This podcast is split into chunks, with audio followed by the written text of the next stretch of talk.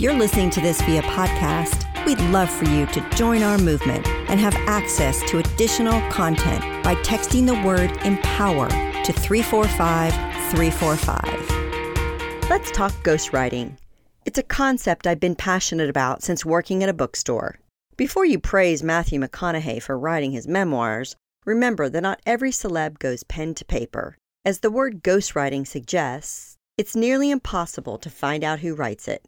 Some of your favorite books may have been ghostwritten, though, and we know for certain some that were, like the Hardy Boys and Nancy Drew. More like Nancy Who, am I right? Essentially, these franchises created an assembly line of unnamed writers, mostly for the publisher's financial gain. The moral of the story? Dig deeper. Don't trust your childhood friend's Facebook link about so called science, and don't trust that everything, or everyone, is as they seem.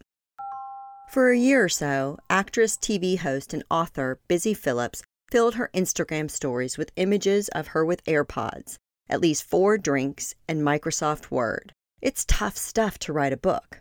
And guess what? It's just as hard to get anyone to read it. If you do the unthinkable and pen that novel, there's less than a 1% chance that book will ever be stocked at a bookstore. Dismal, huh? Okay, y'all, I've delivered enough bad news for the day. Let's talk about a woman who beat the odds and has found some serious success as an author. Veronica Roth's her name, and she's the mastermind behind the Divergent trilogy. This series depicts a dystopian tale that seems far from her religious roots. Veronica has earned a cult following for her young adult series, which, in case you didn't know, is absolutely for ye old adults too. She wrote her first book while in college at Northwestern University in Chicago, and the series has sold millions of copies since. It paints a picture of a world divided by virtues, like honesty and selflessness.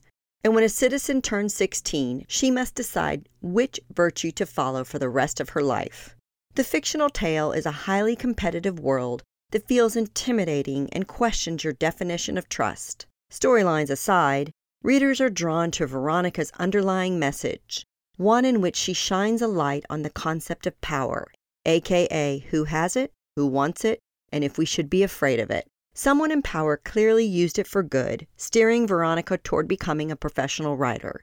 Veronica has been writing every day since she was 11.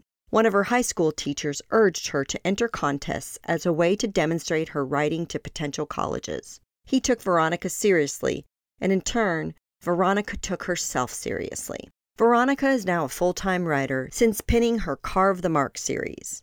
Last summer, it was announced that she has secured a two book deal that will venture outside of young adult fiction.